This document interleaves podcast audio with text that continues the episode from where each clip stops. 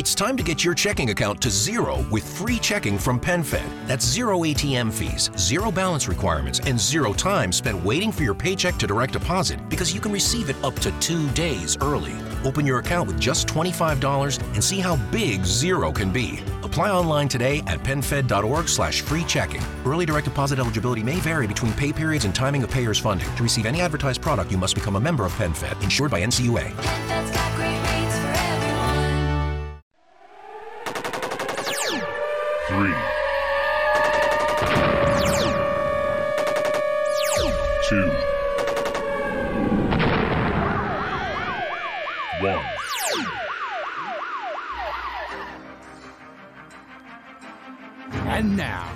Tuned into the Navarro Miller Report, featuring the hottest in news, entertainment, sports, and all those topics for the mainstream audience. The Navarro Miller Report.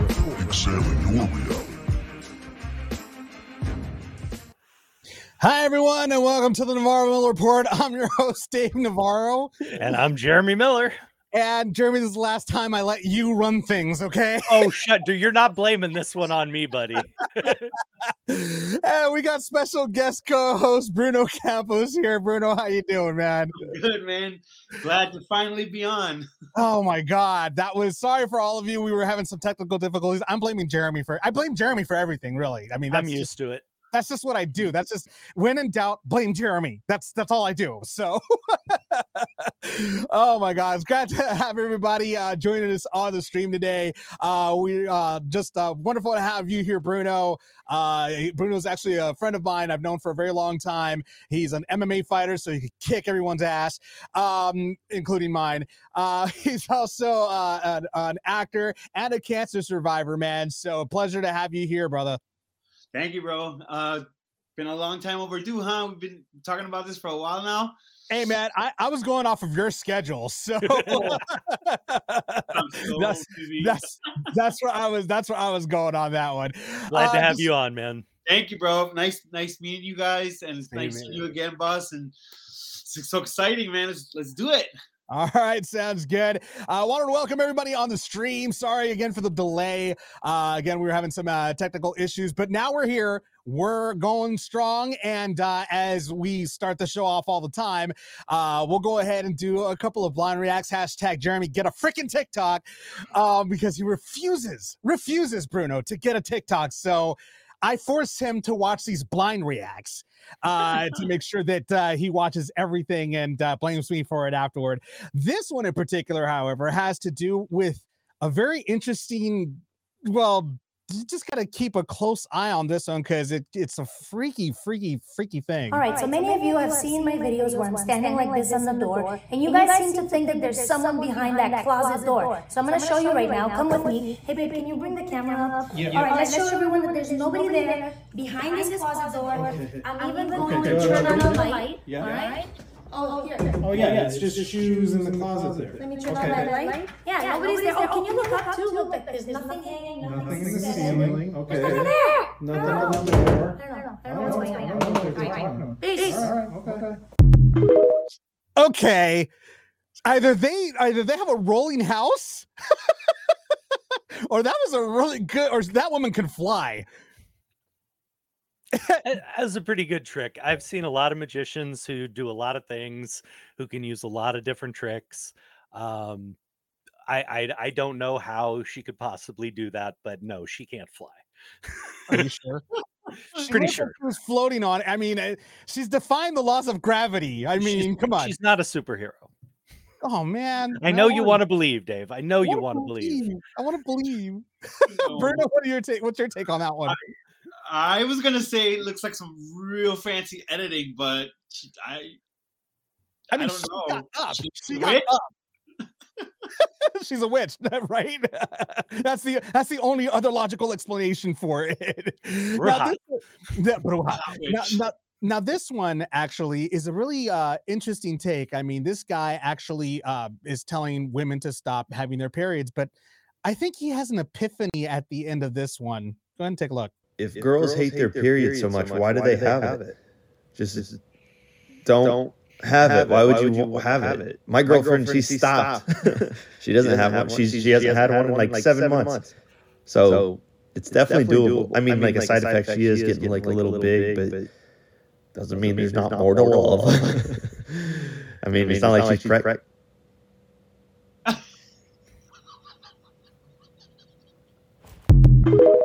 Oh, light bulb.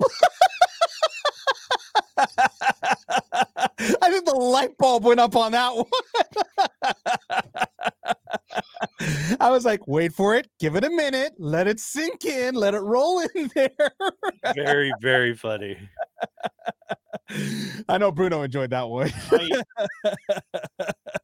I don't appreciate the scripted ones because I I want to believe that there are people that are not really That stupid.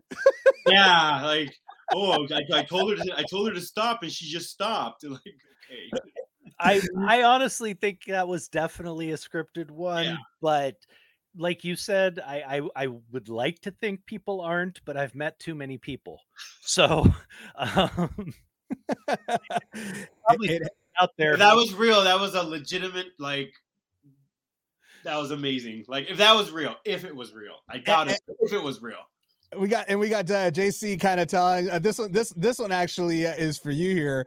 And he says, um, you know, Jeremy, hope Joni never pulls that on you, broski. no, Joni and I are done. Done. My kids are grown out of the house. We know I love children, but no, no, we are not starting from scratch. hey, hey, you never know. Oh no, it, it it would be it would be the second coming. Um, it would be a miracle. well, this last one right here, this gentleman actually took a prank to the next level. I mean, you really have to actually go all out for this one. I mean, this one, it's not bad. Take a look. oh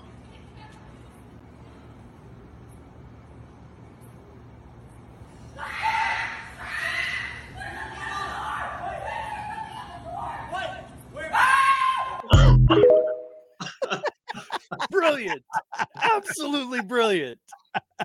You know me. I love pranks. I mean, this is Bruno, you love it. Kirk uh was, you know, Kirk Cameron, who was my big brother on the show, was the ultimate prankster.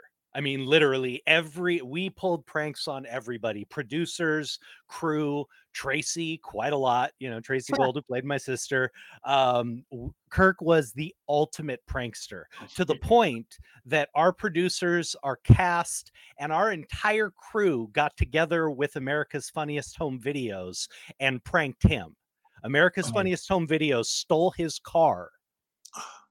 He was getting it worked on. They convinced him to take it into the shop and they stole his car Oh. from the shop with the shop and everybody was on board and then called him to tell him his car had been stolen and that they found they then later retrieved it they brought out this um i think he had an accord at the time he they brought out this stripped stripped accord that was the same model as Wow. his they even put a picture of his family on the dashboard where he kept it to make it look like it like I love pranks. I love pranks. That's what I was raised with. I mean, one time we actually grabbed um I distracted one of our uh producers and Kirk pickpocketed his car keys and took his car and hid it on Fantasy Island, which was on our lot. He hid it in the jungle of Fantasy Island that was on our lot, and then left him a scavenger hunt of notes all across the Oh the my God. studio to try and find his car. You as soon as he found the car, you should have had tattoo say, Boss, the car, the car. actually, this actually that was actually, an absolutely next level prank. I love it. it should have been actually it would just sound more like this. Boss, the car, the car. oh man. So I Bruno, what what you think about that prank? Have you ever I pulled actually I actually saw that one um a couple of weeks ago and I died, bro. I those are the best. When they almost pee their pants, it is hilarious, bro. oh my god. the expression on her face? She's like, "Ah!" Oh, hers was great, but second floor. he jumped two feet when he walked over and saw it. He really did on that one. oh, glad you guys enjoyed that. And uh, Derek actually has a message for you, uh, talking about the the second coming that you were talking about with Jody and everything. He says, "Second coming was that a pun intended?" I knew it when it came out of my mouth that that was That's going to be a problem, you, but you gotta you gotta love you gotta love our audience. They always have the best jokes here. All right, folks. Uh, moving on to some uh, weird and outlandish news. This one actually uh, has to do with a man calling a cop on a prostitute. Jeremy. yeah. So, um, Clayton Not County Florida man, officers. It's Not- not, Florida man. No, Florida we're, man, we're uh, close. It's South okay. Carolina. Gotcha. We're we're we're getting in the vicinity, but no. Again, we're leaving Florida alone. Florida's been, you know, above board for a few weeks now. I can't find any any new crazy Florida man stories. So I don't know what he's doing. Maybe he's on vacation, but uh, He's giving everybody a chance to like up one up him. so we have Clayton County officers, Clayton County in South Carolina, responded to a prostitu- prostitution call. Authorities spoke with Jonathan Reynolds, who reportedly told officers he had given a woman $40 to engage in sexual acts with him. And then she ran off and disappeared with the money. Oh my god. So the officers were able to sift through surveillance and find the woman, then track down the man, and they are now both going to jail. Reynolds is charged with pandering and solicitation. Oh, Williams is facing charges of prostitution and giving a false name and date of birth. So again, this is right along the level of stupidity. the Florida man we talked about about a year ago who called the cops because his drug dealer gave him bad drugs. Folks, when you're committing a crime, don't call the cops when a crime when the crim when the person you're committing the crime with commits a crime on you. It's just common sense. I mean, the cops love it. They're very thankful for the help. But what are these people thinking? homie should have just took the L. Forty bucks. Oh well. Exactly. I mean, talk about talk about the second coming. Um, No, he didn't get it. actually, That's the problem. you're right, he Oh. didn't get it. That was the problem. oh my god, that's too much. What? my brain is just all over. Um, I think more of these guys need to watch the show. We can give them tips. It's I know. not a good idea. Take the L, walk away. just just don't just please just just it's 40 bucks it's 40 bucks you'll be okay it's it's man that's a cheap prostitute It's though a, it's a cheap lesson to learn. Jesus criminy. Um, we got other uh, JC actually had a story actually um that uh, he wanted to share a bizarre story. Uh, basically saying uh, I sent Jeremy and Dave a really bizarre story about a school bus driver who asked her students for gas money at a gas station, and when she did get it, she ordered them all off the bus three miles from the nearest student's home. wow. JC, That- I didn't see that. I would I would have I didn't either. definitely brought that up. That's insane. And if I was one of those parents, oh, Oh. that bus driver would have a problem. Oh, it would have been on like Donkey Kong. I mean, well, Bruno, you're a parent as well, right? Yeah, but I'm I'm trying to figure out why she's asking for gas money. I don't they give her like a gas card or isn't that part of the job? Like you, Well, we give as- you gas. as far as I know, I mean, I had friends who, you know, I, I made friends with our bus drivers in high school who were taking us all over to our tennis matches and, you know, volleyball things and whatever else we were going to. And as far as I know, their buses were filled up for them beforehand, you know, at the lot or whatever, and then they were sent out for the day. Yeah, so I, I this this is is very fishy to me. Yeah, Well, I I- think that bus driver was asking for gas money for something else. I don't think she was asking for gas. Well, apparently the kids didn't budge because JC continued on saying it's uh it's in our Instagrams actually our stores. I'm gonna have to check that out. Uh the kids didn't give her the money, so it was abandoned ship as far as the driver was concerned. wow. okay well you know if you ran i mean maybe it's not their fault if they were actually ran out of gas whoever's in charge of that should have had that bus filled up so i don't think that's as much on the driver if the bus ran out of gas they didn't have much choice but to let the kids out Right? I mean, that's just but asking the kid what that's the new version of asking for your lunch money at that point. oh yeah Oh Jeez. wow! I wanted to welcome uh, Ireland to the stream right now. Good show. Uh, good evening, Hey, everyone. Great show. Thank you very much uh, for enjoying it so far. Uh, I, that yeah, that was that was a trip and a half for me right there. Not so much of a trip for the kids because they got off on the nearest stop. very short I'd trip, be short trip. pissed. I would be pissed. I gotta go pick up my kid. Oh, dude, God knows it'd be. Oh yeah, no, it's all bad. Well, in other crazy outlandish news, this one this one gives me Jurassic Park Jurassic Park vibes here. Scientists are reincarnating the woolly mammoth, and it's set to return in just four years. Four years. Now, according to uh, this, one, this actually came from Puberty at uh, Puberty on Instagram. Woolly mammoths may no longer just belong to the history books and could be uh, could well be real animals again in our lifetimes. This is all thanks to the efforts of scientists who are in the process of reincarnating the Ice Age beast with a plan with a plan to bring it back in as little as four years. News of the mammoth's return was broken by the biotech company Colossal, who are working on its reincarnation of sorts, having begun the project back in 2021. Last year, the company recently uh, got another big boost in the form of $60 million in funding for a Series A, which will help them continue the gene editing work required to bring the animal back to life. The firm said that they're planning to reintroduce the woolly mammoth to the to the same ecosystem it used to live in. I'm confused. Is there something about the woolly mammoth that I'm not aware of? Did they have like magical meat or fur, or is because there's like a million different kind of animals you could bring back? I don't understand why that one. I here oh I I am I have to go Jurassic Park with this. I am with the character Malcolm, Jeff Goldblum's character, okay? These were animals that were chosen for extinction, okay? These were not animals that were hunted out of extinction by man. These are not animals that were pressed into extinction by overdevelopment and having their lands taken away. These were animals who went extinct through natural selection. They were Mhm. chosen to go extinct bringing them back is absolutely one of the stupidest ideas I can possibly think of. Seriously. I mean, it's literally the first step to these idiots moving on to Jurassic Park and dinosaurs and things like that. It literally is the first step to that.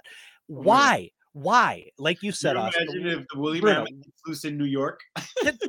Are you kidding me? I mean, Bruno, what you exactly what you said is the what does it bring? Why would we do this? I mean, they're doing it just for the sake of doing it. And science just for the sake of saying we could do this never goes well. Bro, 60 million is a lot of money that we could possibly be doing something else instead of bringing back an extinct elephant. Yeah. I mean, woolly It's- mammoth. I don't want.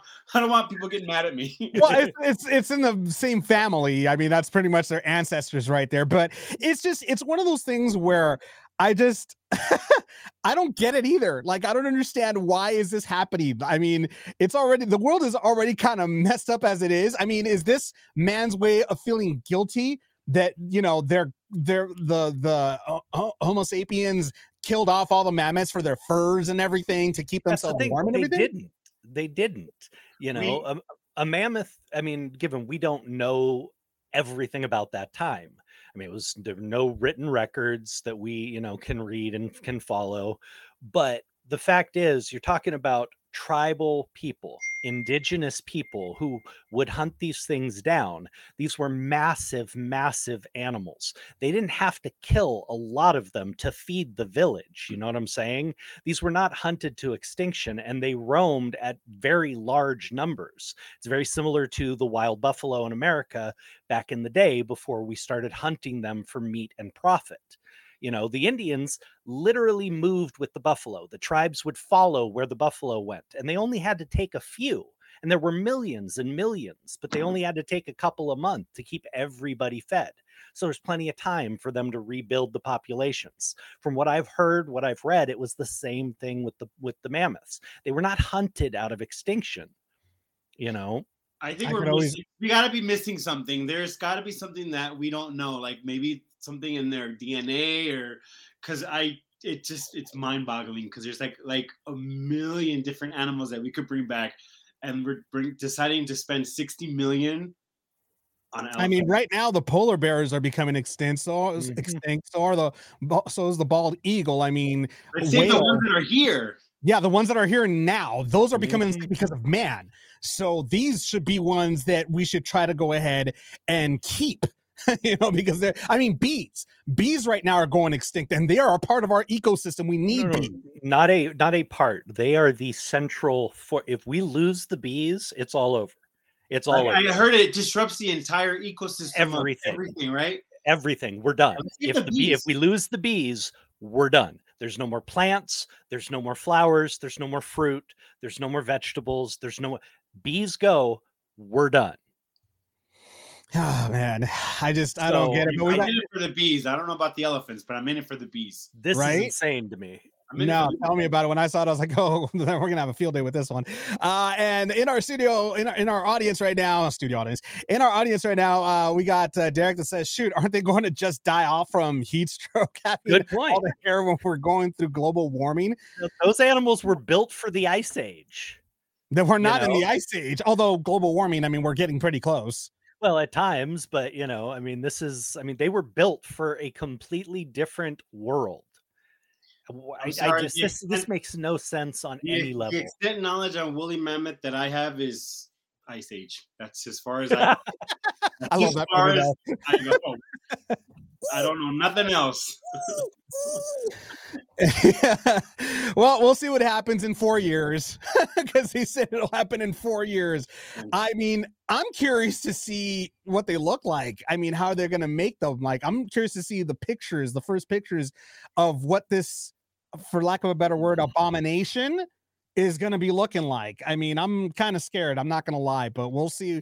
We'll, we'll see what happens in four years. I mean, God only knows. In one year, we'll probably die if a freaking asteroid kills us all, and then there's natural selection for you.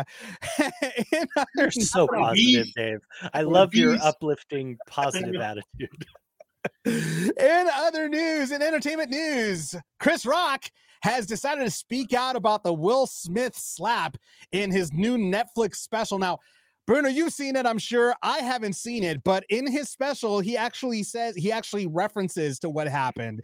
And I mean, couldn't come at a better time. The Oscars is coming up, and his special just dropped almost a year after the slap happened. In part of the uh in part of his stand-up, he actually says uh they say words hurt. Uh, anybody who says words hurt has never been punched in the face. Uh, he went on to go ahead and say, You all know what happened to me getting smacked by Suge Smith. Everybody knows. Everybody effing knows. I got smacked like a year ago, and people are like, Did it hurt? It still hurts. I got summertime ringing in my ears. So he went ahead and That's made the jokes- song, by the way, if people don't know. Yeah. I mean and and everybody is talking about it. I mean he's he's basically calling you know will smith the b word you know for doing what he did obviously he's very he he references jada pinkett smith who that was the reason why because he he made fun of at the oscars in case nobody knows which i doubt if you're if you haven't heard about this you've been living under a rock. Uh that basically you know he made fun of her hairdo because she had no hair. Will smith got up smacked him in the face live on television. It's something that everybody was talking about for the longest time. So now Chris Rock is crying all the way to the bank because everybody's tuning in to this Netflix special just to watch and just to see what he has to say about this whole ordeal. Now, Bruno, you watched the special. How was it? It was really good. Um, he addressed it at the very end. When was the last time you found a professional look that fits so well you felt like you could take on anything? Indochino believes you shouldn't fit your clothes, they should fit you, your body, personality, and style. Because finding the perfect fit is about more than your measurements, it's how you show the world who you are. Design every detail of your suit to be totally you with Indochino's new women's wear line. Simply submit your measurements online or visit an expert style guide at an Indochino showroom. They have hundreds of high quality fabrics and details to choose from and are always adding new options so you can add your own flair. With endless ways to customize, designing an outfit is easy. Just tell Indochino how you want it, and that's how they'll make it. Find your perfect fit and stand out in style with a custom suit from Indochino. For 10% off, use promo code WOMEN when you visit Indochino.com to book a showroom appointment or place an order. That's I N D O C H I N O.com, promo code WOMEN. and he i mean whatever he was feeling he let you know. He i mean he said it. And then the he had a lot of uh haters telling him oh my god it's been a year. Let let it go. Uh, like just forgive and forget or whatever. And then it's like no, you know, he has kept his mouth shut. He hasn't said anything, and then he decides to talk about it on his special. You know what? You smacked me. You got to do your apologies. You got to tell your business. You got to do everything you wanted. Now it's my time. Mhm. This is how I feel. This is what you did. And if you don't like it, don't be punching people in the face. I mean, it happened on a global on a global platform. Like, come on. And if he wants to talk about it, let him talk about it. He has kept his mouth shut for a whole year, and now he's speaking out, and it's his time. And if he wants to talk about it, I think he, sh- he has every right to. See, I'm with you on that completely. Um, you know, once you lay your hands on somebody like that in a public forum, you know, it's it's this is not a private affair anymore, you know, and you you humiliated another human being, you emasculated them in front of the world. Uh, Chris has got every right to go after him in any way he wants in his comedy special. You know, absolutely. Um, I'm really interested to see it because I want to I want to like it. Okay, I really do. But I've also talked to a lot of people and I've read a few reports as well. I've heard good and bad, but I've read a lot of reports that say Chris is falling into the same trap a lot of comedians do as they get older and they're turning into the angry, grumpy old man. And he, you know, it's uh, just a take I heard on it. I also heard people who said they really enjoyed it.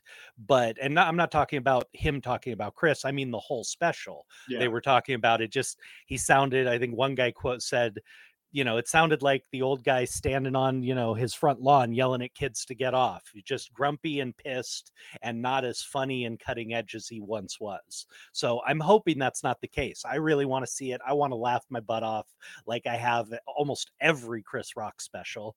I mean i i've been watching chris since his very first special you know? I love the guy. Um so I'm really interested in seeing it. But when it comes to the Will Smith stuff, no, whatever will whatever happens, Will had coming to him. I'm sorry. You know, I everybody knows there's been plenty of people who were involved who've talked about Will's mental state at that point, which we all knew was pretty fragile. He was spread very thin. He was dealing with a lot of personal stuff. He was working on too many projects. He was shot mentally. It doesn't excuse it, but people have tried to make for some understanding. And I get that. I do. I mean, everybody can have a really awful, awful moment where you just snap. I've been there more times than I can count. I think Chris Rock was just the last straw. hmm I think I mean- everything was piling and piling and piling and and then we don't know his life at home. I was just going to mention his that actually because we we don't know. Yeah, I mean at Yeah, that on top of that, he was having issues with Jada. So I mean, it was just like piling on, like you said, Bruno. And then you don't even know, like, I mean, honestly, bro, like that whole situation with that, that if you're married, that stuff stays in your house. You don't go on a red table and then discuss it and then have everyone give an opinion. And then the aftermath is people telling you, like he said, like like Chris Rock said, "Oh, you're a B, you're a B, you're a B, you're a B." Those were the reactions that he got. So he's getting all this all this retribution from all the stuff that he's been doing, and then Chris Rock goes and makes fun of his wife, and his wife just gives him the side eye, and he's like, "Okay, I gotta do what I gotta do," and then that's it. He was the last straw. I mean, Unfortunately, unfortunately, it was at at the Oscars, and that's like the worst. It would have been different if you would have caught him like at a street corner at, Yeah. at a at a froyo or whatever. But this was the Well, Oscars. I mean, and, and, and truthfully, that's the first thing I thought of. You know, if I mean, I thought the joke was pretty tame, but again, her dealing with her hair loss, her alopecia, and all of that stuff, that was unknown to a lot of people. Mhm. Um, if someone came after Joni and said something horribly inappropriate in front of a bunch of people, I would not have stormed up there, especially in a comedy setting. I mean, if he was just up on stage attacking her for no reason, that'd be a different story. That'd be a very different story. But a comedian doing a joke I felt was inappropriate, my words would have been had backstage. You and know, that's another thing. That's another thing they were saying. They were saying like Chris Rock was not physically assaulting Jada, so Jada was in every right to defend herself. Mhm. It wasn't. It wasn't. I know that that's your husband, and but he's there to have his moment. He's nominated for an Oscar. He's everybody's watching him. You know. So if if it was a moment for for for self defense, it was Jada who should have done it because she And- wasn't being physically attacked. You know. And I mean- moment. I'm gonna go ahead. I'm gonna go ahead. What what uh, Jeremy said. I'm gonna piggyback off that and pretty much put it in your situation, Bruno, as well. I mean, you're you're married as well, and you know if if somebody were to attack, you know your your husband. I mean, how would you react to something like that? It just depends. If if if I'm not if I'm a public figure, I have to keep that in mind because it's not just me, it's everybody watching. You know what I'm saying? If my husband is being physically attacked or physically assaulted, that's a different story. Then yeah, I'm gonna jump in because that's assault. But if they're talking smack or they're insulting him or belittling him, I gotta I gotta re- assess the situation because I have to realize that I'm a public figure and everything I say is gonna be used, it's gonna go viral, and it's just gonna have a whole bunch of consequences. Not to mention, you're also you're also trained in mixed martial arts as well, so you really have to I be. will. careful Oh my god, do. trust me. I don't- haven't you? I remember. I think you told me a while back that some there was an incident, wasn't there? Uh, between uh, that somebody did something with like that that really annoyed you. Got to the point where you were about to like. I think it was your neighbor. That's what it was. I think it was your Oh, neighbor. Yeah, dude. Oh my god. Okay, sorry, babe. I'm gonna tell the story. Um, my neighbor uh, is racist. Uh, I've never dealt with racism this way, never in my life. But he hated me for the simple fact that I'm Mexican. That's simple. And he threw a rock at me. No, that's it's a brick. He threw a brick. He threw a brick at me and he missed. Hmm. And then I ran into my house and he just kept throwing the bricks at my door, at my door, at my door. I told I told my my husband, I told him like, dude, because that's his uncle. I was like, well, family member. He doesn't want me to call him uncle, but I was like, go check him, or I'm gonna check him myself. And trust me, when I check him, there won't be problems because I didn't do anything. I didn't say anything. I've never spoken to this man. To this to this day, if I meet him on the street, I have no idea what he look, looks like because I don't have that kind of relationship. But he hated me for the simple fact that I was Latino, right? So he threw a brick at me, and I, I and fumes, anger, fumes, Oh, you know. So I, I literally, if he hadn't come out and talked to him, I would have went outside and I would have broke his arms. That's how angry I was because I've never experienced hate in that way ever. And that's the and the bad the worst part about it is since since you're trained, you would have been to blame. I would have been, yeah, I would have been me. And you know what? Mm-hmm. The police actually said that. The police said, you know what? What would have happened is we would have arrested both of you guys. You guys would have been both arrested, and then we'd have to clear it out over there. So I'm being assaulted. I get bricks thrown at me, and I still get arrested. Yep. Yeah, dude, it's it's a, it's tough. I mean, you know, I've practiced mixed martial arts, and whenever I graduated to the next belt, my sensei, my shifu, would tell me use what I have taught you uh, at your own discretion, but be be mindful that this is for self defense only. And you could actually be like you could be liable for stuff like that. You know, whenever you like whenever you're like involved in mixed martial arts. Any Well, that's what they qualities you, that you're supposed to. They're teaching you dis- discipline and and patience and self control. Any quality sensei or instructor is mm-hmm. going to give you those instructions. Yeah. My longtime sensei for years, we had different techniques that we would learn at different times. And when we were learning the more aggressive, violent stuff, he made it very clear this is not a situation, this is not something to use in a one on one fight. This is not something to use in a two on one fight. This is something to use when you are outnumbered and your life is at stake, when they have a weapon, when there are five to six guys with pool cues or what, you know, they, any, any good teacher of mixed martial arts of of any martial art is going to make that very clear. Yeah. And even in and even in a situation like that they still at least uh one of my uh teachers told me that even in that situation you're only allowed if it's a three on one situation you're only allowed to break uh uh one limb on one on on two out of the three assailants and then hold the last one down because that's legally that's all you're allowed to do legally. That you can't break all three of their limbs or all three of them. You have to at least break two of them and then hold one down until authorities get there. So I i, need to- mean it's I need to figure out how that math was done. yeah, tell me about it. well, I mean, sounds we, got, we do got like a lot of people are actually chatting on here. Uh, we got uh, Brian from the Beeline Web Show saying Chris Rock is king. He's, uh, you know, he, he definitely loved that special right Killed there. So there goes there goes that one right there. Uh, and we got uh, Carl's is actually saying spot on, Bruno, to your first uh, initial comments as well. Uh, so we got people that are uh, that are actually like they're they, uh, we love the interaction. Continue to interact with us because we got more news coming your way. But uh, yeah, as far as this is concerned. Chris Rock decided to go ahead and uh, you know spill the tea, and he was you know he was he, he needed he needed he needed a way out. This is Yeah. every single person needs a way to vent. Com- this him being a comedian and him, him him having the platform that he has. He said, you know what? This is how I'm gonna vent. This is what I'm gonna say. He, he even said it in his special. I'm not gonna cry to Oprah. I'm not gonna go on any of those like sit down shows. I'm not gonna do interviews like that. This is how I vent. This is how I let out my frustrations and how I let what I want to say out through And- comedy and through everybody. You know what the funny thing is? You punched me on a globally televised show. You better, be- and then you better believe I'm gonna make money because when that happened, his ticket sales, boom, Oh, yeah. skyrocketed. Skyrocketed, yeah. Huge. skyrocketed. And any any stand-up comedian Would will tell same. you, especially the best of the best, they use that stage Mhm. as their therapy.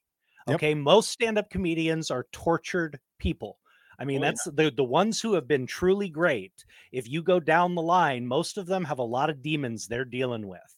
And that stage is therapy. Getting up there and being able to laugh about these things that have tortured them is therapy.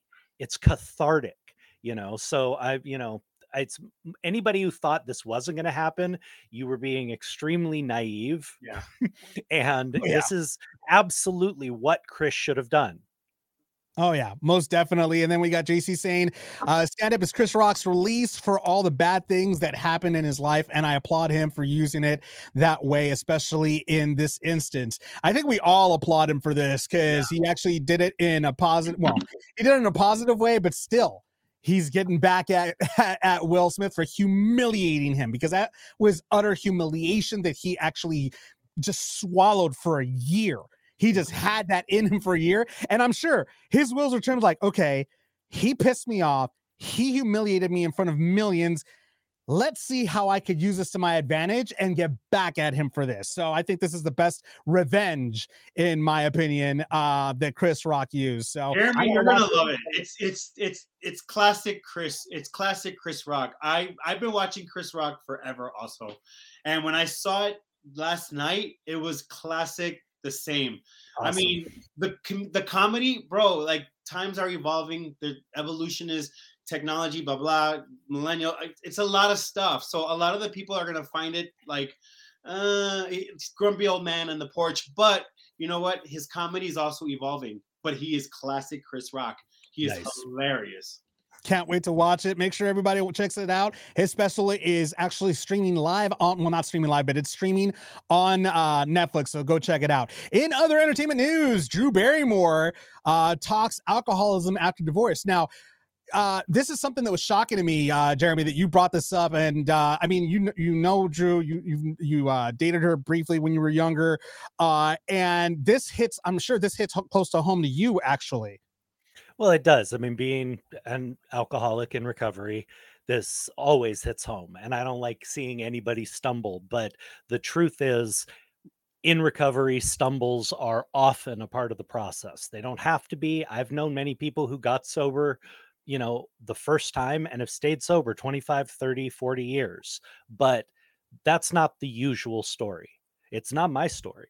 I've gotten sober and I've screwed up and I've stumbled and I've I've thankfully never fallen back off the cliff full into my alcoholism, but I've had my moments where I've stumbled as well. But apparently in 2016, after Drew's divorce from Will Kopelman, um, she couldn't deal. And uh, unfortunately, she was dealing with depression and um, she felt like she had uh, failed her children um, you know, by getting divorced, and it was too much for her to handle, and she went back to the bottle. After, after having been sober for an extreme, I mean, she entered rehab for the first time at 13 years old, you know, and had been doing incredibly, incredibly well for. I don't know if she had any stumbles in between there. Um, they weren't really made public or talked about, but she was doing really well. She had a lot of years of sobriety. I mean, obviously, her own production company, you know, movies, producing, everything someone in the entertainment industry could want. And what? she stumbled. I could I've been I've been through a divorce and it's hard. It's real hard. It's it's it takes a toll on your body physically, emotionally. And then I get it. She has kids and she feels like she failed her kids. I have a daughter. It's just the worst feeling. And then I can't even imagine like the stress that she has. A part of being, you know, she's a mother, a, a wife, uh, an actress, a production company, like having all of that and then all the stress hitting you at the same time then you still have to put on a face and then live your life like nothing's wrong and then you go home and then you know sh- she's battling demons with her alcoholism and she's trying to fight it. It's i get it. It's hard and it's it's part of the process. Yeah she's gonna stumble but i promise you i mean if she really wants to quit she'll get the strength to do it again stop and continue and move forward. Because she's she's very strong. I mean for someone who who who went into to to um rehab at 13 that had to be rough. That had to be I mean- rough. I mean, So her kinda- mom didn't help matters. I mean, her Well, mom. no, I mean, okay, we're, we can get into all the parent bashing and stuff, but the truth is, no, it didn't. I mean, she was doing her mom's coke, you know, but that was also at nine years old because she was who she was. She'd go to a club or a bar for a publicity thing and they'd give her drinks if she asked for it. Okay. I mean, thankfully, at that age, that stuff does not happen as often anymore. I mean, I, no one would have handed me a drink at that at that young age although given they did it at 12 so it wasn't that much later. But again apparently it got so bad for her that her longtime therapist basically told her if you won't stop drinking i can't work with you anymore that was her first eye-opening moment because this is somebody who's been a very huge part of her life for a very long time. But even she admitted that that wasn't enough to get her sober. She was still battling it. And what really helped her was she got the offer for her new show the drew barrymore show that she's doing this talk show she does.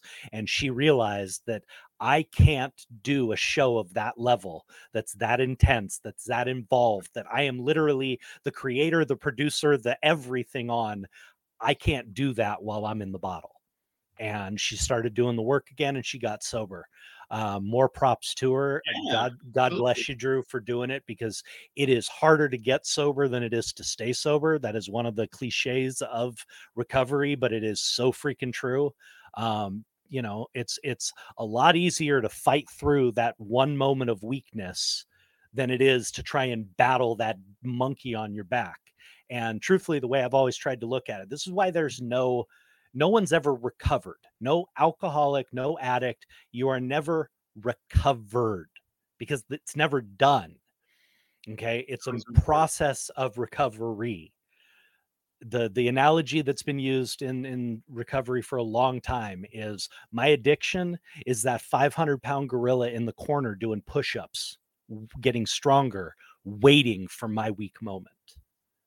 That's why you got to stay vigil that's why you got to keep working and whether you work a program whether you're working with a therapist whatever you're doing that helps you stay sober you got to keep doing it it's something i'm going to still be doing 20 years from now 30 years from now 40 years from now if i'm still alive you know uh, it's it's i'm still going to be doing that work if i want to give myself the best chance at staying sober No doubt, no doubt. And uh, we got uh, Ireland actually commending you guys. Uh, finally glad you guys are up and going. So that's always that's always uh, you know I mean like it's true. I mean it's good to see that you know it, we, we all go through hardships. We all go through these things. I mean I unfortunately I'm celebrating a very unfortunate anniversary today.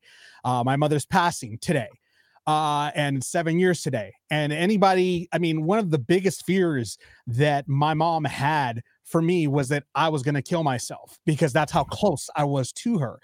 And I basically told her, I was like, why would I go ahead and, you know, uh, like, why would I go ahead and diminish your legacy, your memory by destroying my life, the life that you gave like you- she saved she actually sacri- was going to sacrifice her life to have me born because when I was being born, I was actually going upwards instead of downwards during labor. And the doctor gave her a choice. It's either you or your son. Make a choice. And she was like, you know, she was like, let him live. I've lived my life. So, and there was more times that she saved my life, more times. So it would be easy for me to just jump off a bridge, just let you know, end it all. But no, I told her I wouldn't do that. That's not me. That's not who I am. I mean, we all go through we all go through hardships. It's all it's something that we all go through, but you know, being an addict, it's something that is it's something that's always haunting you. It's always there. Like you said, Jeremy, it's like the gorilla is just getting stronger and stronger and just, you know, making itself just waiting for the opportunity to strike again. So it, you know, I commend you, Jeremy, for and, and Drew for the struggles that you guys go to all the time because it's it's a disease, it's a disease that just won't go away. And it's not easy for it to go away. So definitely commend you for that. Uh JC uh went ahead and also commented. He says applause to Drew and to you, Bruno, for being open about hardships like divorce and other negative times. The thing though is life in any aspect is a road of risks for stumbling when dealing with, with challenges of varied types. It's how the individual handles it in the moment and later in life that matters. Yeah. JC, it's a really good point. That's one of the things we talk about in recovery all the time. The substance, the addiction is not the issue. It's a sympt it's a symptom of the issue. It's our screwed up way of dealing with the issue. But taking away the drug or the alcohol, the issue's still there you know Mhm. and you have to keep working at that or else you never get better you will go back to the drug or the drink or whatever it is. Um that's just the case. I mean i've i there's been so many people who i'm going to do it on willpower and i'm going to do this and there've been people who've been able to. There's a famous story in recovery about a businessman who was his just drinking his business right into the ground and we're talking about like a fortune 500 company and he made the decision that he was going to get sober and he was going to stay sober as long as he was working and he did like i mean another 20 something years this man stayed sober and from the time he retired he only lived another 6 months or so because he started drinking like the After next day working. after he stopped working he started drinking damn near the next day and they said he was basically in a bathrobe and his slippers with a bottle drinking himself to death within weeks that's how insidious addiction is if you don't deal with the issues that cause it that drive you to it then you never will get better Wow. Well, again, you know, I mean, it's in, a sense, it's also shocking because I mean, Drew, like, she's just such a beautiful person. Like, I, I love. I mean, I see her and I just send. I have the sense that she's just a wonderful person, a wonderful human being, a wonderful mother. Like, she's Drew got a- she went through so much. She, she, has a so much. wonderful wonderful spirit i mean you can just see it anytime i mean anytime i've seen her in the years since her and i knew each other as kids you know she's always been just the sweetest warmest person to everybody she has an amazing spirit and soul she's a giver she's a lover she's you know out there for everybody and I haven't seen. across I haven't. Se- well, I've seen some of the episodes on, on the the Santa Clarita Diet. Is that that's what she's on, right? Yeah, it's one of the ones that I, was have on. seen that. I've seen a little bit, but it wasn't until she started her talk show. I love that she's on it because she's more. If you feel like, wow, she's a beautiful person. Like you, you see her as who she is. You know what I'm saying? It's like, Mhm. wow, okay. Now, if you would have told me she had a drinking problem and I've never seen her on a talk show, I'm like, oh well, that's just another actress, I guess, struggling. Um, I hope they get better. But seeing her on on on her talk show and then you telling me that she's going through that, I feel so bad for her because you could tell she's a genuine heart. She's a beautiful person, and um, I I really like her. I really really like her. When she's on when I watch her on her talk show, I'm like, oh my god, she's so nice. Like No, she's like, like like not this neighbor, but maybe this neighbor. but she, um, yeah, like like I would I would I'd sit down on the couch and talk to her. No, she's she's she's really wonderful. I mean, she's I still think she's very. I, I still find her very attractive. I find her very sexy as well. She's got this look about it. It's like, wow, you're really, you're really, you still got that sexiness that that sexiness that never goes away, don't you, Drew? You know, like she still's got it. So I mean, I'm so happy that she's uh found, she's found a really cool outlet in her in her talk show that basically allows her to just have fun and just enjoy life the way she's seems like she's always wanted to and i think in part also adam sandler has been a great outlet for her as well in having her be his love interest in a lot of his movies. I think that saved her life too uh being uh, like when when the wedding singer came out i think you know having adam sandler i'm a firm believer that adam sandler saved her from from you know falling off the deep end because before the wedding singer it seems like she was kind of falling off for a while. I mean maybe i'm Well, off on this. she was she was doing her own thing and while i don't know what the who hired who aspect of wedding singer is i can tell you that 50 First Dates was her production company not his mm. And that was a good movie. I oh love love I that film Love that movie. I'll tell you a quick story. My uh my mother-in-law and my uh my father-in-law who are extremely conservative. Um I've I've said this before. My father-in-law makes John Lithgow's character in um Footloose look like a wild man. Um jeez they sat down to watch that film with us. And my mother-in-law made it to the scene where the walrus puked on the woman oh. and literally stood up, walked out of the room, and did not come back in till the movie was done.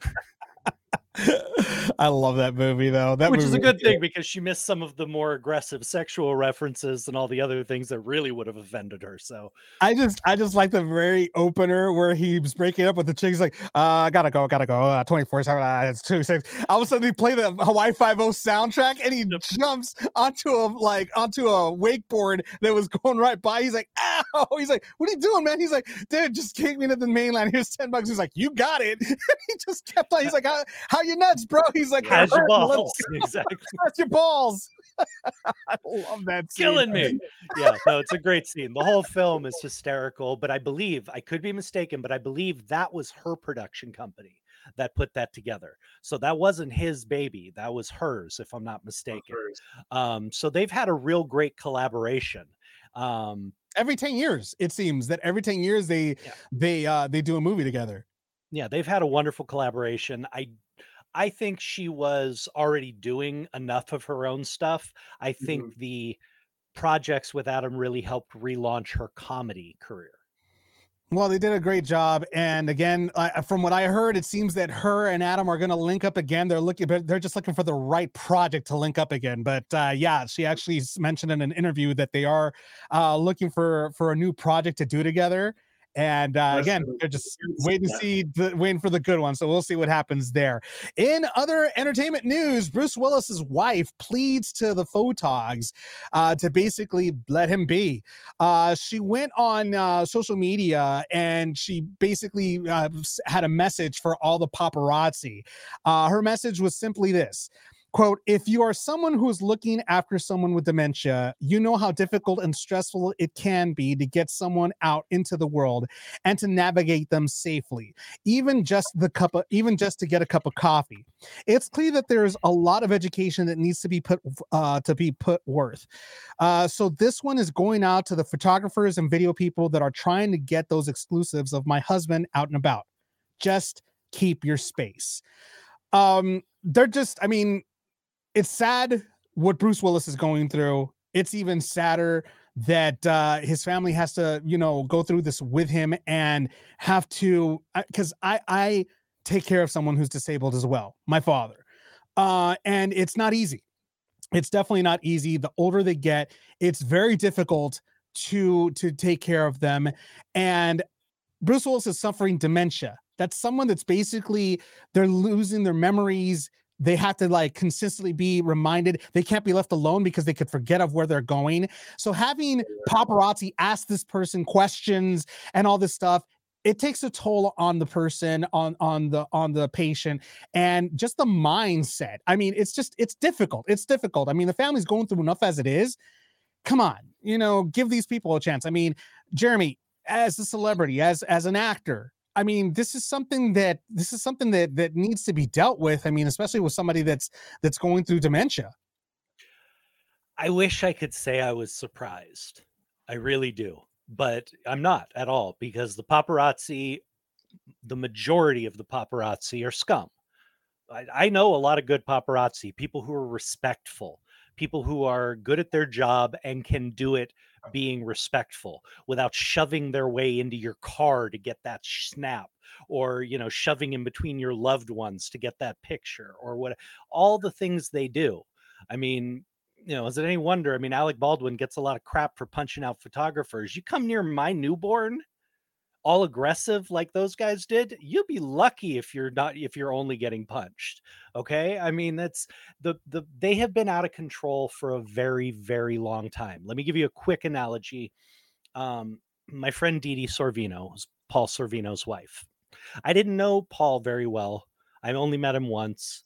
Um, I didn't know Dee. I had never met her, but I was invited to a charity event at the Hollywood Bowl that apparently Paul was very passionate about. Classical music was a big passion of his, and there was a uh, foundation, the Jose Iturbi Foundation, that sponsored new up and coming artists and um, classical musicians, and they were honoring him at this dinner. Now he had only passed just a few. I mean, it was within a week, and Dee Dee, his wife, still showed up.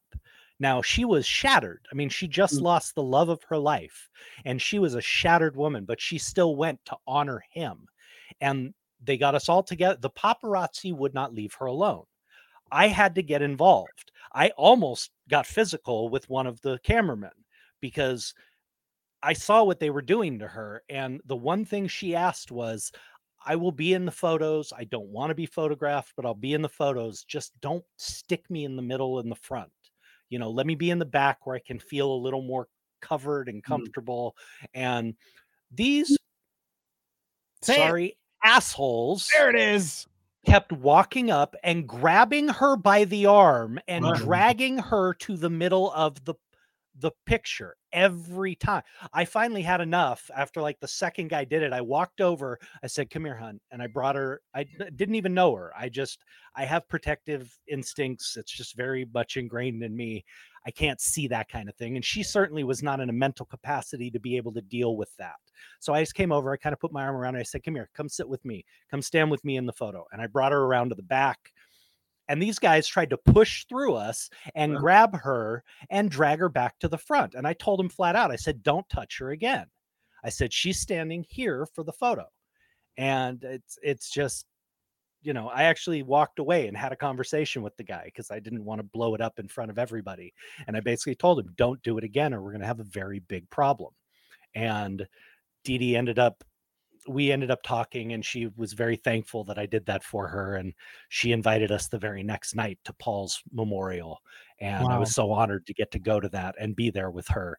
Um, so it's the paparazzi has no respect you know they're doing their job and unfortunately the fact is the best shot the sh- the risque shot the whatever shot that they're trying to push the boundaries to get is what's going to make them the most money it's a horrible business Unfortunately, we're living in a time where they're competing. Paparazzis are competing with everybody because everybody has a phone, everybody has a camera. So these paparazzis have to be extra aggressive because they have to beat out the regular people who have their cameras. Like, look what just happened with um, Kobe's wife. She had to sue the people that are supposed to serve and protect us, and they're the ones who ex- exploited her situation. You see what I'm saying? It's like if Mhm. if if they're doing it, imagine what people the, the the paparazzis are getting the shots that people want. Unfortunately, you know that's why the the the fire department or the police department took those snapshots of of of Kobe and then leaked them out because that's what people want to see. It's disturbing. Mhm. It is disgusting that that's what people want to see, but you know that's who that's who the paparazzis are competing with. So now the paparazzis before they were just competing within each other, but now they're competing with everybody who has a phone. Mhm. and it's It- only gotten worse It's It's insane. worse. It's absolutely insane. And to be honest, I mean, you know, I think, in my opinion, I think that celebrities, actors, artists, musical athletes, everybody that their privacy is invaded by these paparazzis or their their their personal space is invaded by these paparazzi should come together and create some sort of a union and go up and go you know you know see if they could talk to their their local congressman state senate whatever and create a law that paparazzis can only be at a certain distance. If they violate that then they're in violation of that said law something something's got to be done because i mean this goes back to princess diana.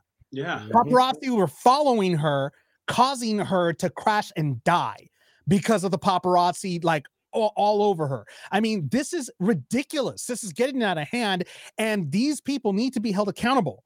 These these photographers need to be held accountable for this. It is, and there's a, there's a line, and that's the problem. Is that too many of these people are willing to cross that line to get the shot that's going to make them the most money and make them successful. I think the Um, problem is because the the paparazzis feel like, well, they they chose this life. This is what this is what comes with being famous and a celebrity. And I and, and- to some to some extent, I agree. I agree. You know, you want to be a, a movie star, you have to take ev- the good and the bad.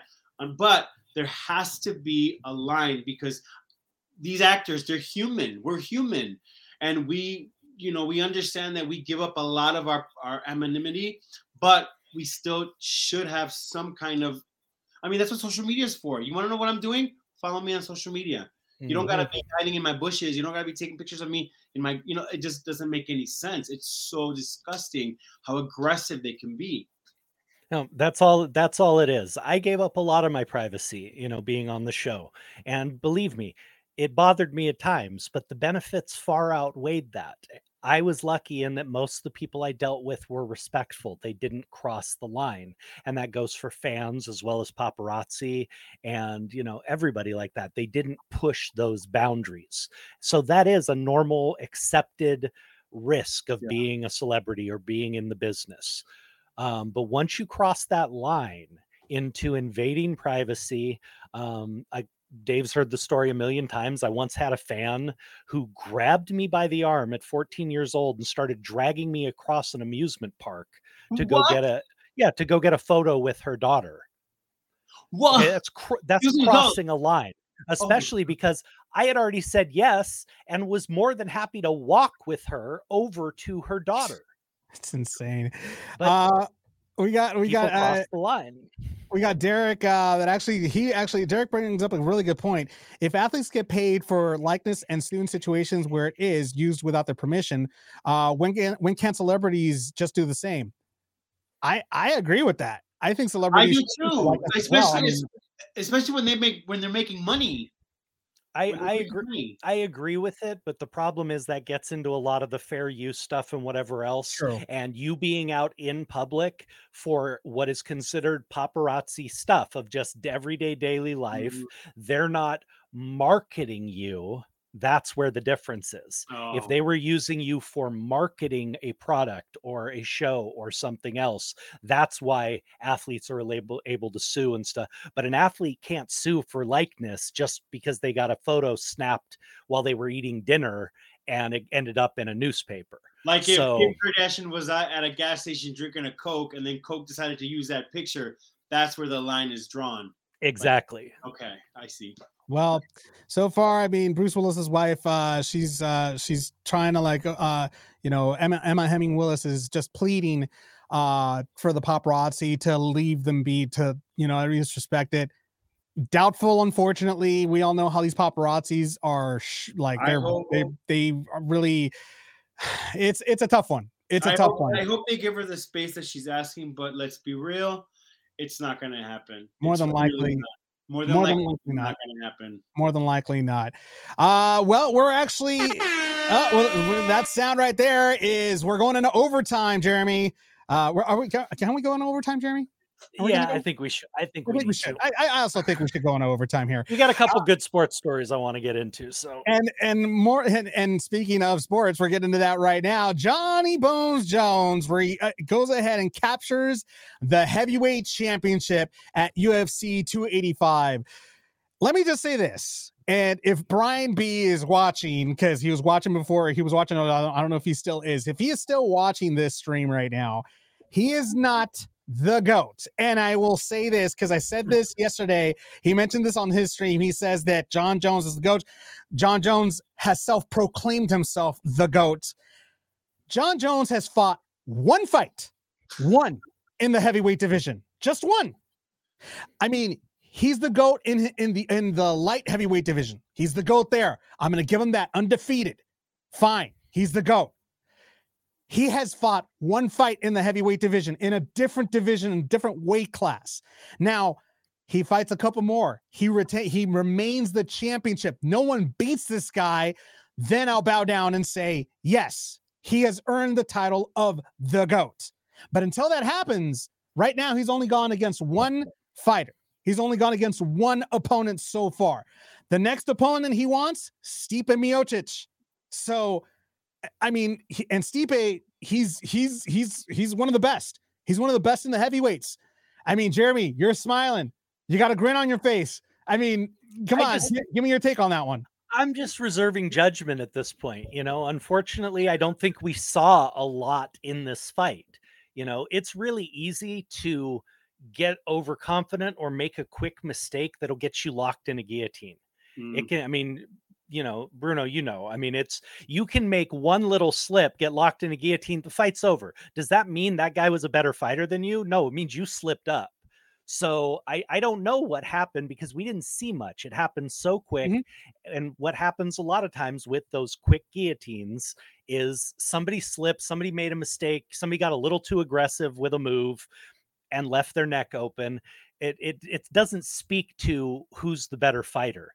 Um and you can't you can't you can't really call someone a goat after just one fight you know because in any whether it's mma or or boxing or wrestling or any of those sports once you cross over to a different weight class and a different weight division it's a totally different it's a different arena. You're fighting different caliber fighters they're different styles they hit harder they they they move they move a little differently.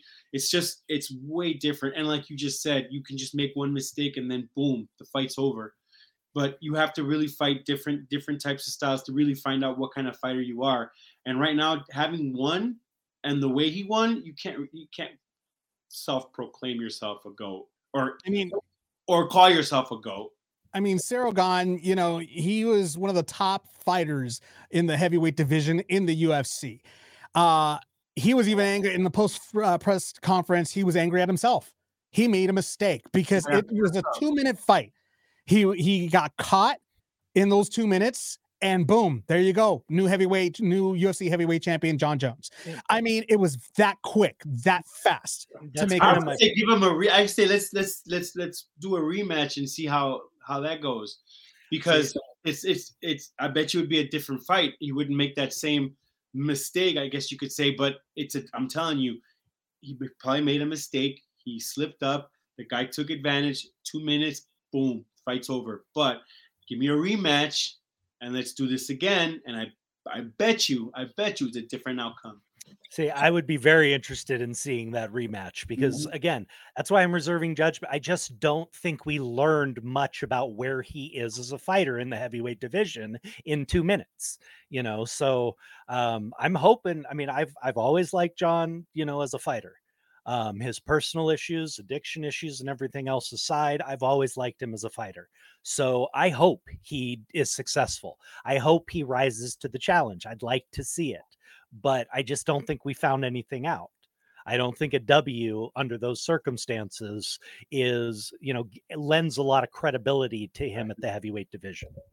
I mean, one one of the cool parts about UFC 285, they crowned the first ever uh featherweight division. Alexis uh, Grasso won for the first time, first Mexican in the history of the UFC to win the women's uh, uh featherweight uh title and congratulations to her I mean, it was a very a, a hard fought battle because I mean, and so- and, and an upset, right? It was- she not favored? She was she was the She was- underdog. Correct. She was the underdog in this, and to I mean, you know, with good reason. So, S- Slavlenko, uh, Slavl- I can't pronounce her name. Um, come on, do it, I. I was gonna try. It won't come out. former It's champion, right the former champion. I mean, she was tough. She was she's stronger. I mean, she was pretty much like taking her down over and over again, and you can see it on her face. Alexis, when she grabbed a hold of the rear naked, you can see in her face. She's like, "Please, just tap, tap, come on, tap," and she was like want to rip your neck off. pulling back. She's like, "Come on, tap!" And eventually, tapped. she tapped. It was done deal. So, an incredible win, an incredible upset by Alexis Grasso. I mean, you know, it was. Those it are the was- fights you want to see. Those are the ones you want to see. Mhm. That that tells you that tells you a lot about who this person is. Yeah. I'll tell you personally, just recently with UFC, I have been a lot more interested and impressed Mm-hmm. with the female division than I have been with the male division. Um, the parity in the male division has gotten so rampant that we haven't seen any. I, I just am not seeing the dominant forces um, like you used to, and I, I just I have found the the the women's game so much more interesting. I feel like the in women UFC. they, they they showcase their skill and their and and and their their technique a lot more. I, am gonna be honest. Watching watching the the male divi- the, the males fight is they're they're fast, and then either they're too fast or they're way too long, and then not enough action for me. When you Mhm. watch the women, the women they sit there and they they go toe to toe and and they'll fight it out. They will fight, fight, fight, and you don't you don't get the same. Sometimes you do, but I don't pay for those fights anymore. Um, the last time I paid, the fight was like 50, like 30 seconds, and then I'm like, I'm not doing that no more. Well, I well, Bruno, I'm going to go ahead and pose a question to you, seeing as you have professionally been a professional fighter, boxer, MMA fighter. Uh, you have, you know, been in the ring before. You've been in the octagon before. I mean, how are you? I mean, and forgive me for saying this. I actually never seen any of your fights. How did your fights usually end? What was usually your game plan when you go in when you went into these fights? Mine was not to lose, but oh well. um, um, let me tell you, um, the the last one I did, I it was here in uh, Burbank, and uh, I was and I was the Latino against the Armenian, and the entire entire entire um, place was just all Armenian. Oh, So I'm I'm trying to have my moment where I'm like, yeah, and then like the minute I step onto the the thing, I get booed. yeah, that'll booed. happen. I got booed. I was like, you know what? Screw these guys. I'm gonna I'm an F and win. I didn't, but um it's hard. But you know what? Once once you're in there, you know, you everything goes away. Everything. Your mind goes blank. You you, don't remember tech nothing. It's all instincts from that point on. And and and and I I have I think I had good instincts. I mean, I didn't get a concussion. I didn't break anything. I mean, I just I got tapped out. You know, I had a tap because I I I mean, it didn't happen in the first round. It happened in the, in the third, but um, I slipped up. I made a mistake, and then I ended up, you know, getting tapped out. But um, it's awesome, bro. It's it's it's an amazing feeling. Yeah, it's great. It's great when you're in there and, and, and you're showcasing what you got. You know, it's it's great when people can respect you and like, oh, that's a guy that can fight. You know, that's a guy that that's put in the work. You know, that last fight, it's like, what happened? You know, Yeah. It's like what what, what are we watching? So it's that's why I agree. You know, the women, they're the to me right now. I love watching them because it's all technique. It's all it's it's aggression. It's like they who wants it more. You could tell when the guys do it. It's like I said, it's either too short or way too long and not enough action. That's why I don't pay for that shit no more. Sorry, Mhm. I don't pay for it no more.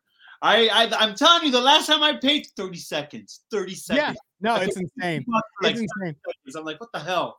Well, one person that definitely walked away happy was Drake because the money that he lost in Oh! the fight the weekend before, he got it on this fight with Jon Jones. up, man. he got his money back from that fight that he lost with uh, Paul. So, I mean, Drake, man, he's always he's always putting them bets down. So, Yeah, but he don't be betting like you and me be betting. He be betting no, like- he no he bet. he- I think uh, what he bet was for about four hundred thousand was the bet that he made uh, for Jon Jones. So. He definitely made that. He but he paid. It's funny because he actually bet five hundred thousand the weekend before, so he went a little bit lower this time around. I don't think he wanted to Oh, risk yeah. it this time around. Anywho, well, we'll go ahead and see what happens. Next fight, so far as we know, it's pro- more than likely going to end up being Jon Jones versus Stipe Miocic. That should actually be a really good fight. That one should actually. we- That one, I believe, we're going to go ahead and tell whether or not Jon Jones belongs in the heavyweight division and whether or not he belongs on top and whether or not he's going to stay on top. We don't know. So we'll see what happens with that. In other sports news, the Saints signed Derek Carr. Derek Carr says bye bye to the Raiders, goes over to the Saints with a reported deal of $150 million over four years, including 100 millions in total guarantees. Now, here's the thing. I think Derek Carr is a very talented quarterback. I think that uh, you know, I think that his talents were I guess uh, they weren't utilized precisely with the team that he had with the Raiders. Um, I think maybe he might actually do better with the Saints. I may be off in thinking this, but the Saints uh, they have a really good uh, team, and I think they might be able to build around them uh, in this whole thing. I mean, Bruno, do you watch football? No. Okay. Uh, he's Hey, like, honesty, I love it. Talk to me about MMA. I'm there. Football, not Hey. so much. You could have tried to half-ass it. No, that's the way to do it. No, I do not. I think Bruno's more, more, more shocked at the amount of money that he's getting right Bro, now. no, and you know what? I respect no, but I respect it. I respect it. If you if you're worth that much money, then show me. You know what I'm saying? But Mhm. I'm not mad at it. Like if homie's getting paid that much, is because he's obviously good, right? I mean, and, and if I work hard and I'm hey, like, but bro, I didn't make that much money in my fight, but I did make, I, I did all right. You know, I got paid 11 G's, right? And and Yeah. bro, right now at, at 45, I will take 11 G's for an ass kicking. Mhm. Right now, best believe. Heck yeah. But, hey, you know what I'm saying? If if if bro, that's a lot of money. I'll 150. take it. I- I- I'll take an ass kicking for a hundred dollars. I need the money. No, just playing. Bro, give me 150 million. I'll play some killer ass football for real. there you go. There you go. But Jeremy, I mean, you know, your thoughts on this on this deal? my thing with Derek Carr is, you know, he's a very talented quarterback. He always has been. But I put him more in the workman quarterback class. You know, he reminds me, given he probably has a little bit better skill set, but he reminds me of a Trent Dilfer, um, you know, those kind of guys. Mhm. And as we saw, Trent Dilfer won a Super Bowl. He got the right team around him with Baltimore. Incredible defense, good running game. He didn't have to be the hero he could rely on everybody else. His job was to not make mistakes, and he did it well. I see Carr more in that kind of a light. Mhm. Um, if he can command that much money, hey, awesome. But is he a Lamar Jackson, a you know a Patrick Mahomes? Is he one of those guys? No, he's not. He does No. not have that game-changing ability. He's not that kind of quarterback. Um, so I don't know. I don't know how beneficial this could be if they build around him properly and give him enough tools to where you know he doesn't have to be the hero every week. I think he could be really successful. But if they're planning on leaning on him every week to win the That's a lot of game, pressure for somebody. I I don't I don't see him leading them to the promised land. I mean, the Saints did need a good QB.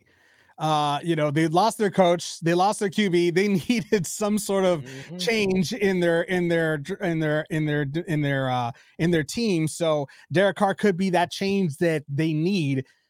We'll just have to see when the season starts because there's a lot of there's a lot of uh there's a lot of right now it's off season, it's the combine, and there's a lot of different like shuffles going around. I mean, there was even a rumor and this is a rumor, and God, I hope it's a rumor, that uh, sources are saying that Tom Brady might be looking towards Miami to come back out of retirement and go to Miami.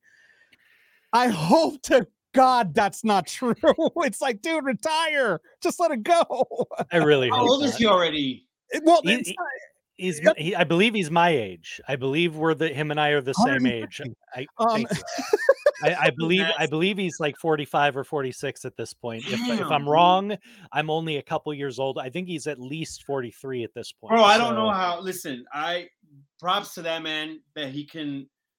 Fuck, I'm sorry. Football at 45, bro. I just- I can't even do squats at the gym without screaming for my knees. It's dude, it cost him his marriage. Let it go.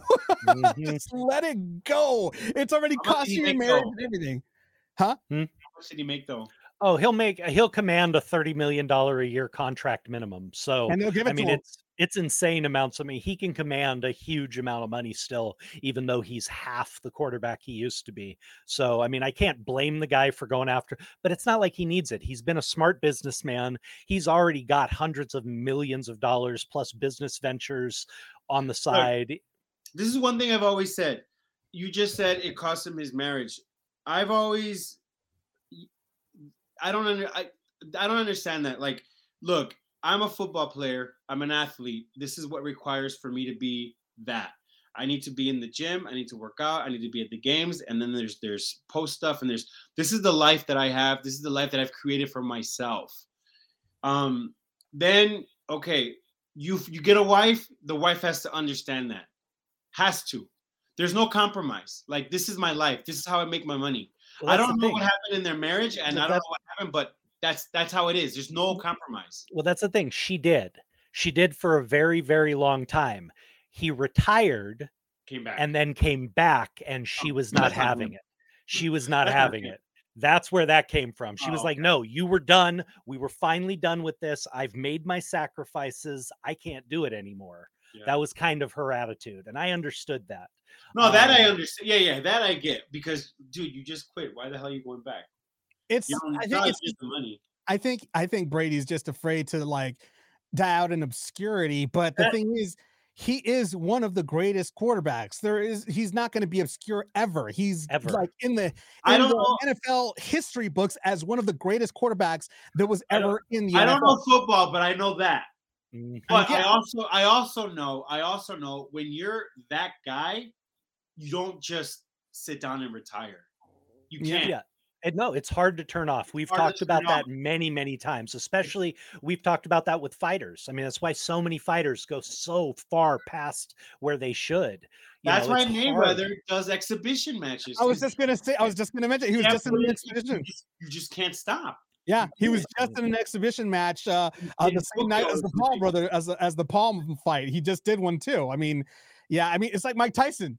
Mike Tyson going back and and fighting again at his age, he still did it again because it's just something that you can't take You it. You can't can't shake. it. fighters fight football players play football you know i mean it's just it's a warrior mentality and it's you don't just turn that off And it's, plus, it's that- that, has been your life for so long, and then you want to just have me stop and and do what? Sit here and watch the sunrise, or this? I mean, Lord, I, I that I couldn't do that. I don't play football and I don't fight anymore. But tell me to take a day off and look at the sunrise, I lose my mind. Yeah, Mhm. that's very true. Uh, JC actually made a good point as I said uh, Saints needed a Hail Mary, and time will tell if Carr is that in the end. that's That's a good very true. Time will tell and we'll just have to wait until uh football season to start to see if it actually will happen. In uh, other uh, sports news uh legendary ncaa record broken? What's going on with that jeremy? So this is a really interesting one and i gotta admit this one's really kind of pissing me off. Um oh boy. there was a legendary basketball player.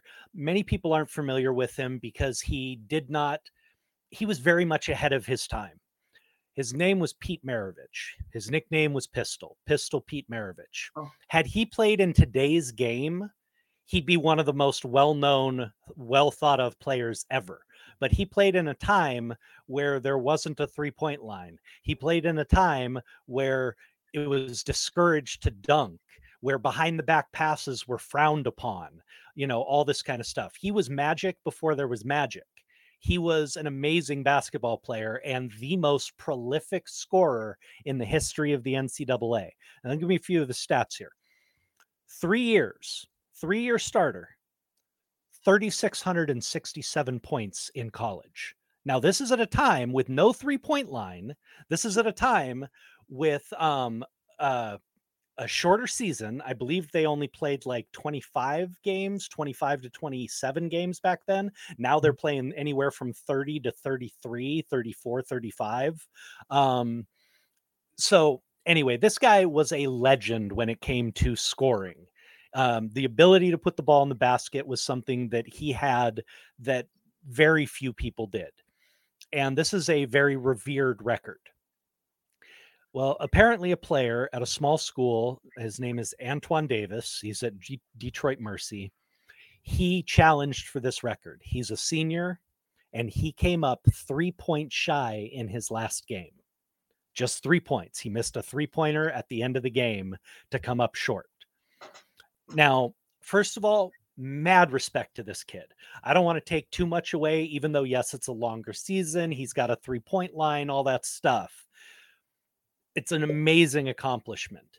But what pisses me off is his school, who only went 14 and 19, losing record, horrible year for a basketball team, are considering accepting some like fourth tier after tournament to try and get him the record. What?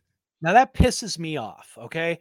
Look, I know things change over the years. I mean, when Maris broke the record for Babe Ruth, he was playing in, I think it was 10 more games than Babe Ruth played, or 18 more games than Babe Ruth played. Things change. The sport changes. You can't not alter that.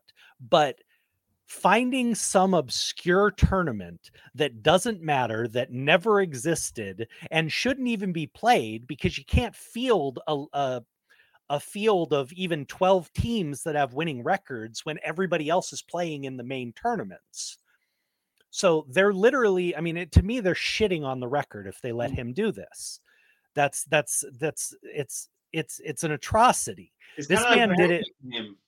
yeah it's it's a it's a slap in the face it really is. Um and to the and to the sport itself to me it is. If they go ahead and do this it's a travesty it really is. And if they do do it i think this is one of the few times there should be an asterisk in that record book because it's bs this is not a tournament of champions. This is not a team that earned its way to the postseason by being good.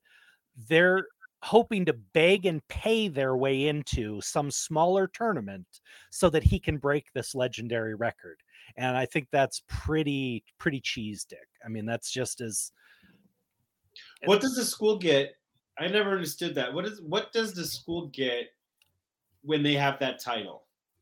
prestige maybe i guess they can say "Oh, our player you know had the the ncaa record for scoring other than that they don't get a single thing and they're going to spend hard-earned money you have to buy your way into these smaller nothing tournaments they're Well, going to spend alumni? I'm I'm sorry. I'm sorry to cut you off here, Jeremy. But doesn't alumni also, uh, you know, besides the prestige, but I mean, doesn't alumni also tend to pay a little bit extra to that department uh, if their school usually wins? If they're successful as a school in a sport, usually, yes, you'll get more donors to that sport or to the mm. athletics department. But at a small school like this, with one player in a losing season breaking a record, well, which he's not, he's almost breaking a record.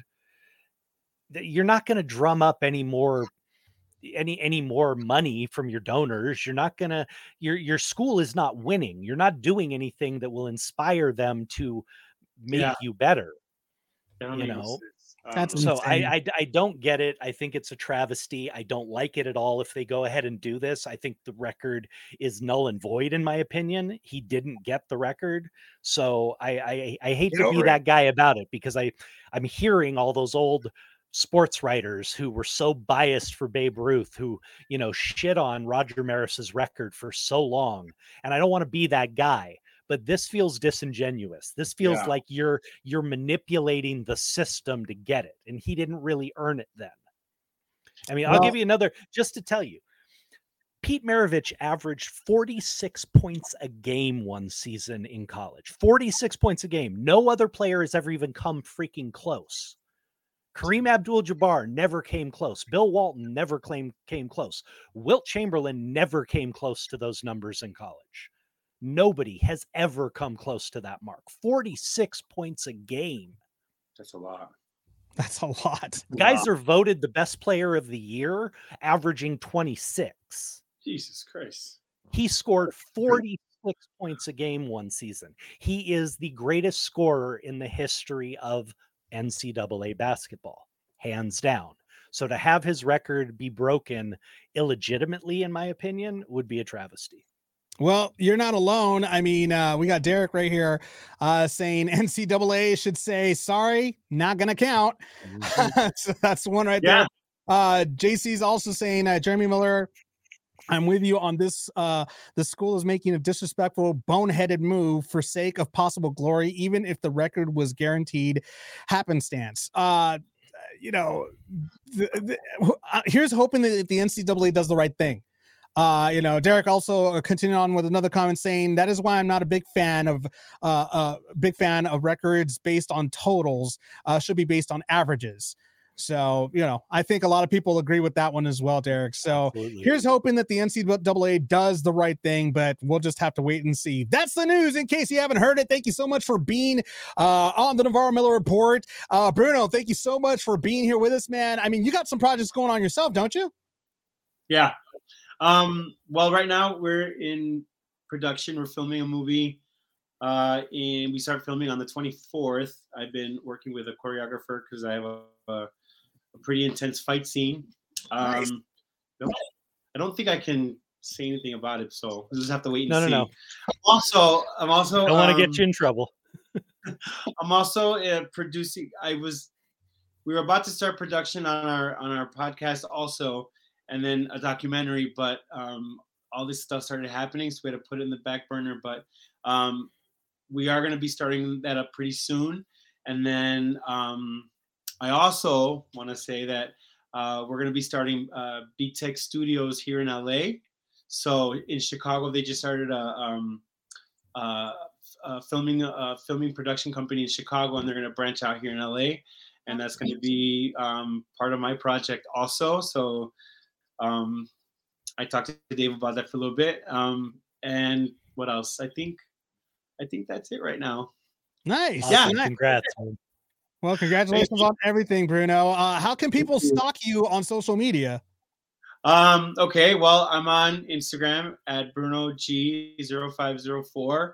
Uh, and I'm on Facebook still. but you know what? Let me give you my let me give you my TikTok instead. Bruno Campos 96. Bruno G Campos 96. That's my TikTok. I'm only on Instagram and TikTok. Facebook, I'm only on there for my friends from high school, and that's it. Um, because we're old enough to be on there. well, that's it. awesome. Well, man, it was a pleasure having you on the show. Finally, uh, you know, it was a little bumpy start at the very beginning, but happy that you were able to like stick it here with us the entire way. Hopefully, you can come back and visit us again, man. Anytime, boss. You know, you know where I'm at. I don't be doing nothing else. This is this is my life. nice, nice. It was nice meeting you, Jeremy. Again, Great man, talking with you, Bruno. out, man. I'm just fanboy geeking out right now. Thanks, brother. right on. And uh, as you can, as as always, uh, this past weekend I actually didn't get to do it, but uh, every so often you can catch me on TikTok as well. Follow me, my handles right there at Dave Navarro 1.0.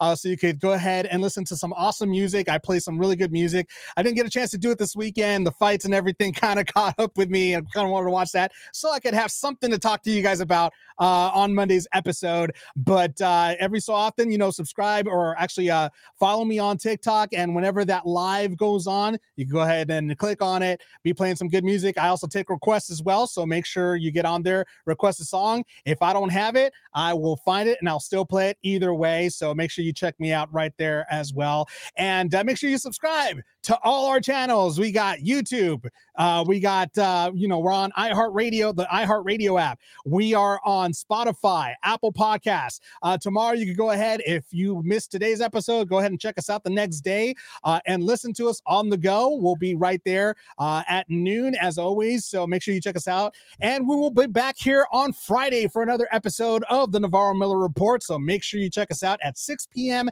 Pacific Standard Time. Unfortunately, Jeremy was will be here because, well, he has to. Um, rid of me. You know this. you're like I swear, you're like you're like you're like herpes. Like just can't get rid of you. Okay, no matter how much I tried, and you burn. No, I'm. I'm Dave Navarro, along with this guy right here. I'm John Miller. Make sure you check us out. Thanks again, Bruno Campos, for being on the Navarro Miller Report. And uh, we will make sure that, uh, you know, I, I was just going to say, be safe out there, love each other, have fun with one another, and we will see you all next time.